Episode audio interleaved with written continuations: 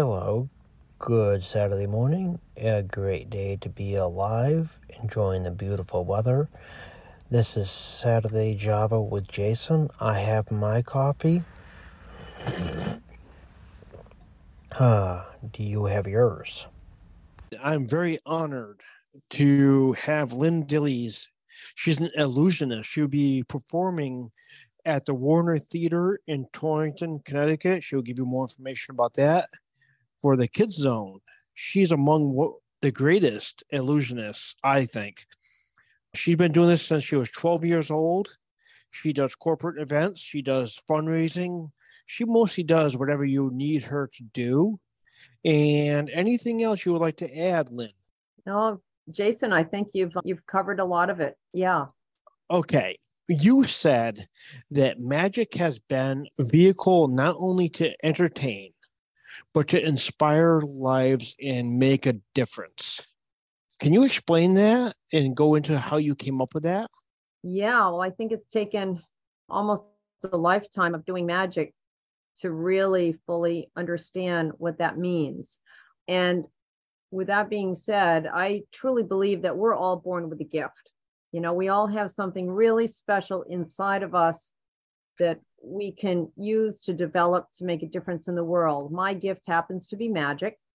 And that is my vehicle to make a difference in people's lives. And I've seen the result of that many, many times. You know, it could be a child in the audience that's really inspired by watching me do something in a very male dominated field. You know, what I do is very empowering as well. So the magic is my tool for that to happen. And again, you know, it's taken many years to develop to get to that point, but it never gets old. I pinch myself pretty much every time I'm on stage. And I really am so privileged to be able to live my dream and make a difference in people's lives with my magic. Now, when you go up on stage, you've been doing this for years, but I got to ask you a question. I can't go, and I mean, I could do the podcast one on one, stuff like that, but how do you get up in front of people without having stage fright? It just fortunately for me, Jason, it came naturally. You know, when I started out performing, I wasn't doing shows in front of thousands of people. So everything everything evolved. I grew into it with shows like doing birthday parties and scout troops and nursing homes just to gain experience and everything grew. I grew. The vehicles grew from a station wagon to a van to a truck. Now I almost have an 18 wheeler that I own and drive. I love to drive my truck. So I I really get very charged up, let's put it that way, in front of a big audience. I really love the big audiences you know if so, 3000 5000 people it's it's exhilarating but then on the other hand there's something really special about doing something like i just did a couple of weeks ago for a fundraiser for this charity that i'm extremely involved with and i wanted to do a couple of small shows in town to raise money for this toy drive um, as part of this food bank charity that i i manage in my spare time that's a whole other story but anyway the the show was at the Dartmouth Grange in Dartmouth, Massachusetts. How quaint was that? And here they were seeing this Vegas type production in a Grange hall. So that was very intimate and, you know, maybe about 85 people were there. And uh, so that's kind of neat too. But I really do love performing in front of a big audience. It's very exciting. Now you have 85 people, or let's say 5,000. Does your tricks change with those demographics, or do you still kind of stay with the same tricks? Like you can't do up close magic for 5,000 people. Right, right. Well, I mean, the last show I had that was around five or 6,000 people, it was at the Wells Fargo Arena, and that was for a corporate event. And they had the huge screens, you know. So when I took a newspaper and tore it up in front of the audience, I I turned around at one point and I, I'm like, whoa, look at how huge I am, you know. So everybody could see what I was doing, but I wouldn't be doing a trick, you know, a sleight of hand trick with coins. So that's not really my shtick. So at the Dartmouth Grange, for example, the beauty of what I do is it's very, very customizable. You know, I, I can take some of the big illusions that I do and I can do them at a Dartmouth Grange, for example, which is really fantastic because these folks who showed up, you know, they were just totally blown away by that experience to see the illusions that we would do on a huge stage performed pretty much that's the equivalent of close-up magic in a way that they were you know 20 feet away watching a couple of these big illusions from my big show. So they're very adaptable and some of them don't require specialized you know stages and the lighting and all of that like the bigger the bigger shows require at big venues like the warner theater for example. Now let me tell you something. You all right african elephants they're several tons. I mean they're huge. And you made two african elephants appear how is that even possible? Ever hear a sleight of trunk? Or two trunks in that case yeah, yeah, that's a lot to unpack. So I always loved elephants. And the Buttonwood Park Zoo in New Bedford, Massachusetts was reopening. They had been closed for renovations for four years. I knew they had two elephants there. So I proposed the idea of producing one elephant for the grand opening. And I approached the mayor of the city and he said, Whoa, that would be really cool, Lyn. I said, "Yeah, you know, it would be spectacular." He said, "No doubt. Let's uh, let's do it." So originally, it was just the one elephant to make appear. So I came up with the illusion, the design, the the method, engineering it, and all of that, which was quite the feat.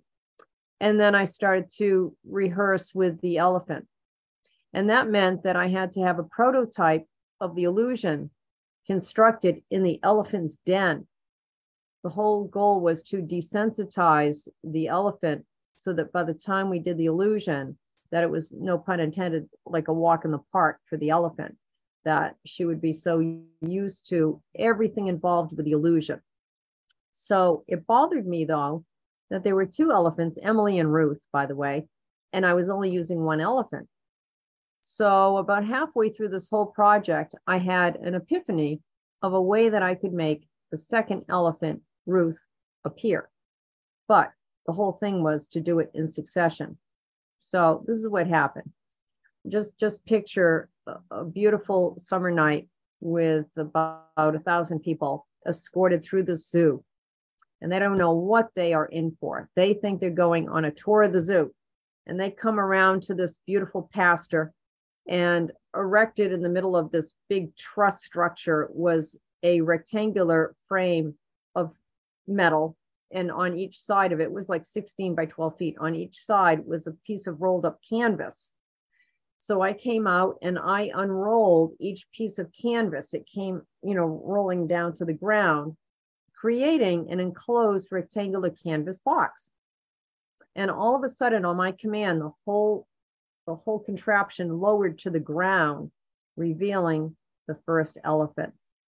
And people absolutely freaked out. That was the biggest wow moment of my career. I just, I get goosebumps every time I think about it. People just freaked. They cried, they screamed. It was so beautiful. Now that elephant walked over to the side. Okay. Now I said to my team, I said, okay, guys, I said, raise that again for me, please. They raised up this canvas box again. On the front of the box, mind you, was all this abstract artwork that the elephant had trunk painted, by the way. It was just really cool looking. And I just made a brief mention of that. And then, boom, that thing lowered down to the ground. And there was the second elephant. Yeah, people still talk about that one. they still talk about it. And that was back in 2000. So that, come to find out, made magic history. It's the first time that an illusionist had ever made two elephants appear in succession. So it's been archived in the Society of American Magicians. That's really awesome. I mean, I have I got to give you props on that one. I mean, you know, they made the Statue of Liberty disappear, and now you made two elephants appear. Yeah, yeah, and then you know because the elephants really enjoyed painting so much. Three years later, I came up with another idea. I made a prediction on a piece of cloth what the elephants would paint so I put this cloth in a box. It was padlocked and it was on display in the lobby of the zoo for a couple of weeks leading up to this event. again, a lot of people, you know, were in attendance and they were escorted over to the area where the elephants live. And the box was also escorted by the mayor of the city. He brought it over. We attached it to a rope that was hoisted above the audience, that same box with the prediction in it. And then the elephants came out and they had this huge blank canvas to paint on. And I had a girl from the audience selected, and she got to pick all the colored paints that the elephants would use, right?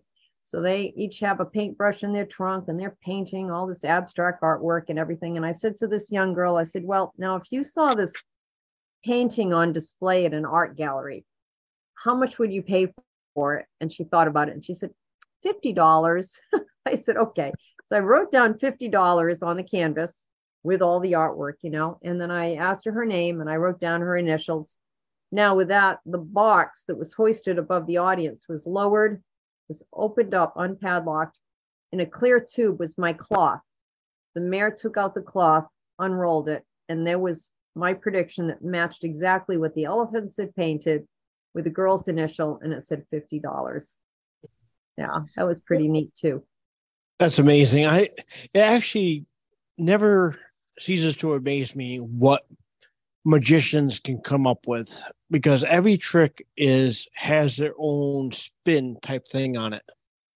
Right, right, exactly. You know, there really are only so many things that you can do in magic, Jason. You know, for instance, let me think about it. You can make something appear, something disappear. You can dissect something. You can um, transpose something. You know, you can you can defy gravity by levitating something. So, but it's all in how you put it together. And then mm-hmm. no matter no matter what, the magic has to be strong, but it has to be entertaining as well.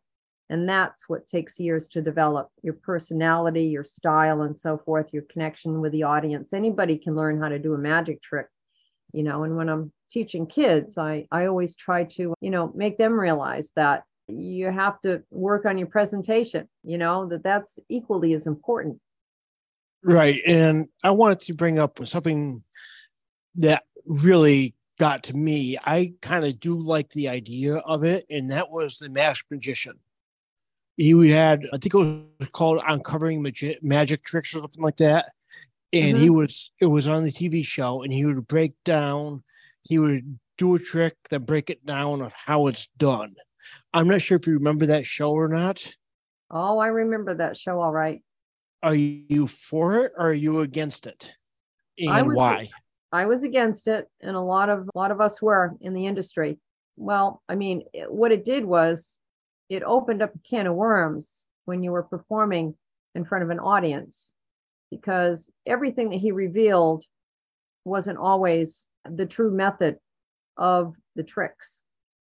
However, the general lay audience thought that it was. So when you're doing something that you have spent years and years perfecting and you know putting your life savings into, if it plants that seed that they just think that that's how it could work when it really doesn't, well, it just honestly it takes away that joy and that that wonder you know to to watch us perform. And it, it just it was it was pretty devastating to be honest with you you know really? that, that yeah oh yeah. And and the thing is it's like they knew they had a built-in audience because at the time there were a lot of magic shows on tv every year. So they knew that they had a built-in audience that wanted so desperately to know how this magic worked. So he comes in and he sold out on his art for money. And uh, you know there we go so we we tried really hard to boycott the sponsors and and take legal action and everything. So yeah, I heard. I'm not going to say his name, but I guess his reputation went the uh, the way of Dodo too. I guess because he, I guess, got ousted by a lot of other magicians. Oh yeah, yeah. We we collectively made him disappear. Now, one thing I one thing I do like though is Fool Us with Penn and Teller. And the reason why I oh. like that show so much is because Penn and Teller, they might know how the trick is done, but they will do double talk where only magicians know what they're saying and how they do it. Right, right. No, that's that's a really great show. I'm a big fan of that show. because they could say, you know, you're pushing, you know, you're pushing turtles or you're you're counting doubles or something like that, where regular people don't know what he's talking about, but magicians do. That's what I do like. Oh yeah, I agree. I agree. No, it's it's a great show. Now, you, I guess, are teaching magic though, and you're doing it on DVDs to kids. It's called Learning Magic with Lyn. Can you give us a little overview of that? Sure.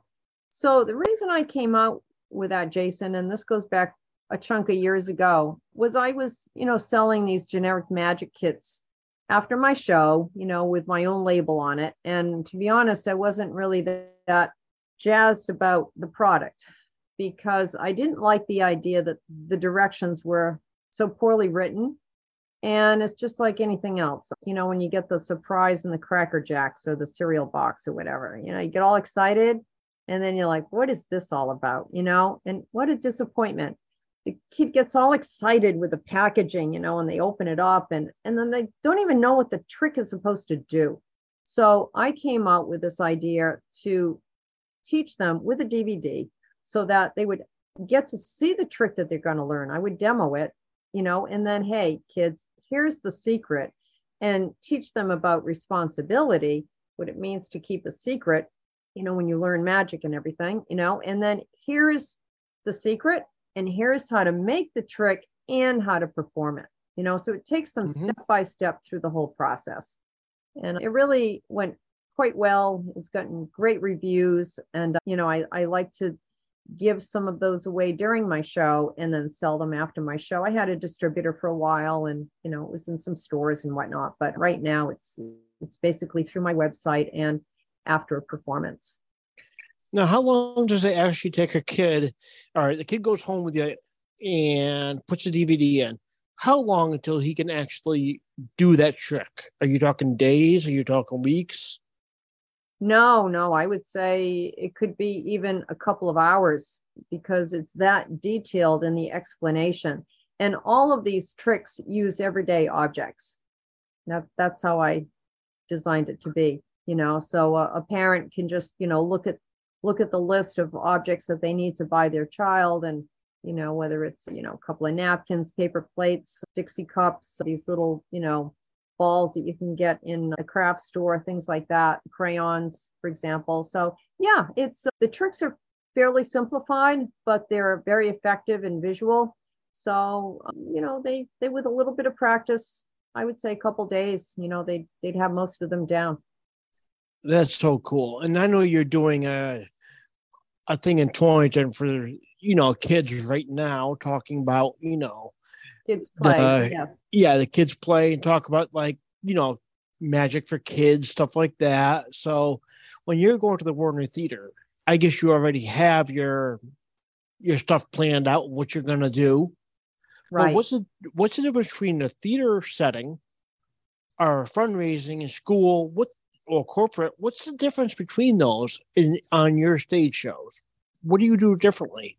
Yeah, well, I mean, when we're going to be at the Torrington Warner Theater, that show is going to be our evening show. That's pretty much our full show, just about anyway, in 90 minutes. And that has almost all of the illusions that that I do, right? Now, when you're doing a corporate type of an event, sometimes you have to really customize it to either what the theme is all about, you know, and normally the time for a corporate show is like 45 minutes, you know, so you condense what you would do in a big theater show, plus the fact you're not on a theater stage. You're on typically these ballroom stages with all these sections of staging put together. And then you have pipe and drape that you have to create, you know, wing space. Like if you were to see the show at the Warner Theater, you know off in the wings you don't see all the illusions set up you know? That's that's like our parking lot of illusions right? So you have to create that same scenario when you're doing a corporate event. We get really creative with with space. You know i carry a lot of my own pipe and drape a sound system that can reach up to about i'd say 700 to 1000 people i have my own intelligent lighting moving lights you know that we'll be using at the warner theater And so you just get very, you know, very flexible and adapt to any situation. Sometimes we've done corporate events or an after dinner show with an award ceremony or something. They may want, you know, the award recipient or the honoree to be magically produced, you know, so then you have to work around the challenges of the setup and come up with an illusion that is going to work in that setting. So you have your plan A, B, C, D, and E, you know, and you figure it out in advance. I'm I'm really into doing a lot of advanced work, prepping. If if it's you know within driving distance, a lot of times I'll go scope out the venue. If not, then you know I, I have the uh, technical director or the producer take a lot of pictures, so we do video or whatever, so I can see exactly what I'm dealing with. I like to be as prepared as possible. Now, what's the difference between that and fundraising? I mean, somebody calls you, like you said, you did the the food pantry. What's the difference between the fundraising and that? Is it still kind of the same thing, or is it different, like tricks, or you know, how do you go about doing that? Yeah, well, a lot of times for a fundraiser, we will be in a high school auditorium, you know, because that's like the go-to in in a town for an organization. It could be it could be the Lions Club, it could be the Rotary, it could be, you know, um, a high school that wants to raise money for their scholarship fund or yearbook or whatever. So high school auditoriums, some of them are actually very, very nice, especially in this day and age, you know, with their with their production capabilities and so forth, you know. So that particular show isn't as elaborate as doing something at the Warner, but I tend to get very involved with the organization to help them make it successful and lending them some of my advice that I've acquired through the years, you know, to just walk them through it. You know, typically it's the first time that they've ever put on such a spectacular big production, you know, and I want to make sure it's a success. So I, I walk them through everything. And then, you know, sometimes we have to work with the uh, the kids from the high school, from the drama department, you know, and they are certainly not as experienced as our team from the Warner Theater, you know, that have oodles of experience, but these kids are really sharp, you know, and they love, they love shadowing, you know, my guys. They're like sponges, you know, to be around all this sophisticated equipment and and see how a show is put together from soup to nuts, you know, unloading the trucks, seeing these big cases come off, and then the illusions constructed and the whole sequence of what's involved with putting a show together. It's it's pretty neat. Okay, now you're going to do the show, and are you who do you model after? Would you say you're a Houdini? Would you say you're a Penn and Teller, Amazing Jonathan? What magician would you say you take after the most? Okay, so you have to go back back in time a bit, Jason, to Doug Henning. Doug Henning was the one that broke a lot of the stereotypes in magic because when he came on the scene, here he was with these overalls and long hair and just, you know, kind of hippie-ish. And, and, he's like, hey, let's just have a good time. He broke down all those barriers, you know, between himself and the audience. And he was very, very engaging and inviting and, and just wanted to create this, this very personalized experience with the magic. Plus, he incorporated a lot of choreography and music into his show. It was a whole theatrical production. And I just loved his personality so much. And if I had to, you know, think of, you know, somebody that really inspired me in magic, it would certainly be Doug Henning in magic. You know, other performers, anybody that's so passionate about what they do. I could be a singer, you know. In my personal life, I've had a ton of role models, you know, in my own family and we've overcome a lot of adversity with different things. And so it's a whole conglomeration of all these people that have made me who I am. Okay, now you're a magician, illusionist, and you hit that. But what is a goal you would like to do? Would you like to go to put on a show with like a Penn and Teller in Las Vegas? Would you like to do Madison Square Garden? What is your dream? what's your goal to really put yourself like a wow moment? Yeah. Like, well, I mean, I fortunately, you know, if if you know something happened and I were to disappear tomorrow, I've accomplished pretty much all of my goals because, again, just to be living my dream, it never gets old. Every single show is a challenge. I've had so many incredible wow moments. For me, the challenge is to keep it all going, you know, coming out of the pandemic that hit me right between the eyes for almost two years. So, you know, I'm very grateful to still be doing what I'm doing. And uh, hopefully, I'll be able to work with symphony orchestras again. That was a really cool program I developed called Magic at the Symphony. And that combines my magic with classical music played by a full symphony orchestra. And the place where I premiered that, of all places, was Lincoln Center in New York City. So that was extremely cool. I've been there three times. And, you know, to be performing with an 85 piece symphony orchestra behind you playing the music that's that's major goosebumps right there you know so i'm supposed to someday perform with the boston pops trying to work that out uh, that that would definitely be a dream come true my grandfather was a professional violinist concert violinist taught me how to play the violin and he played with arthur fiedler from the boston pops on occasion he was first violinist when they would come down to our neck of the woods. There was my grandfather up there playing. So that would be a dream come true.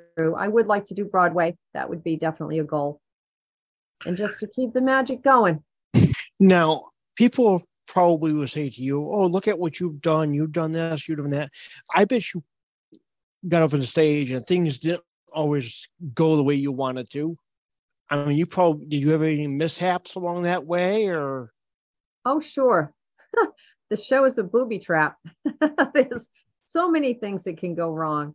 Fortunately, we've become pretty good at covering them. And the one thing that, if you haven't seen the show before, the one thing that we have that works to our advantage is that the audience doesn't know what to expect.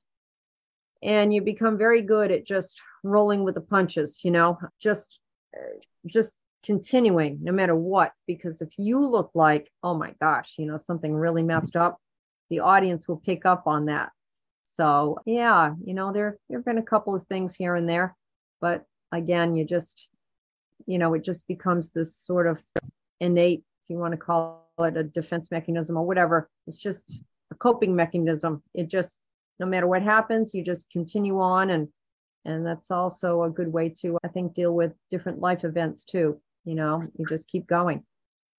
Get up brush yourself off you and act to. like nothing happened? Yeah you have to. It's all part of the illusion. One thing that i like about you just doing this is you laugh you joke around. You're not like this is my profession this is all i'm going to do you can tell with your persona you are a people person you're there to you know make people enjoy the show it's really, really important to me, Jason. It really is. I take every single show to heart. You know, I just want to give it my all. I don't want to leave anything on that stage. I give it everything I have. And the audience knows that and they respect that and they appreciate that. Now, uh, when this show at the Warner Theater, can you give us a little insight of the times, the and how to get a hold of tickets or anything like that so people can come and see you? Sure. Well, let's see. So the Saturday matinee on July 8th, that is happening at one o'clock.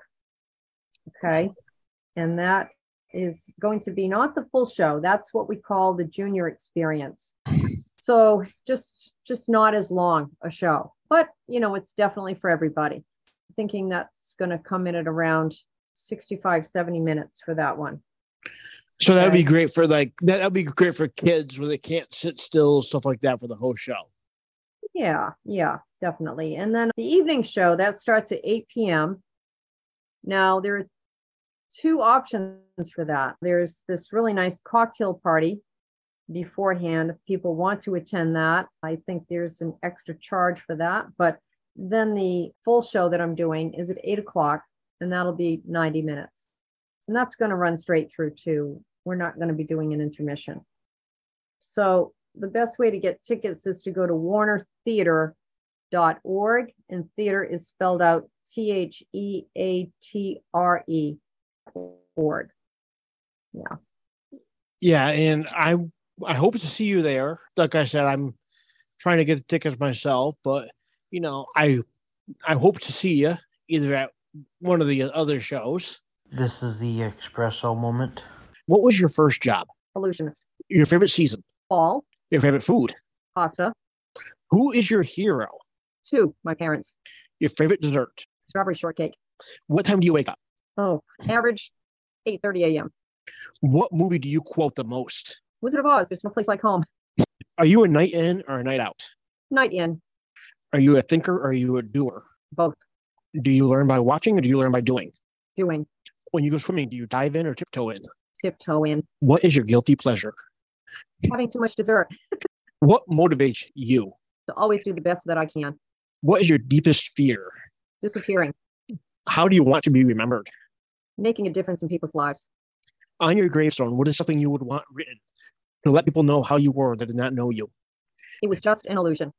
And what do you care the most about? Not letting people down.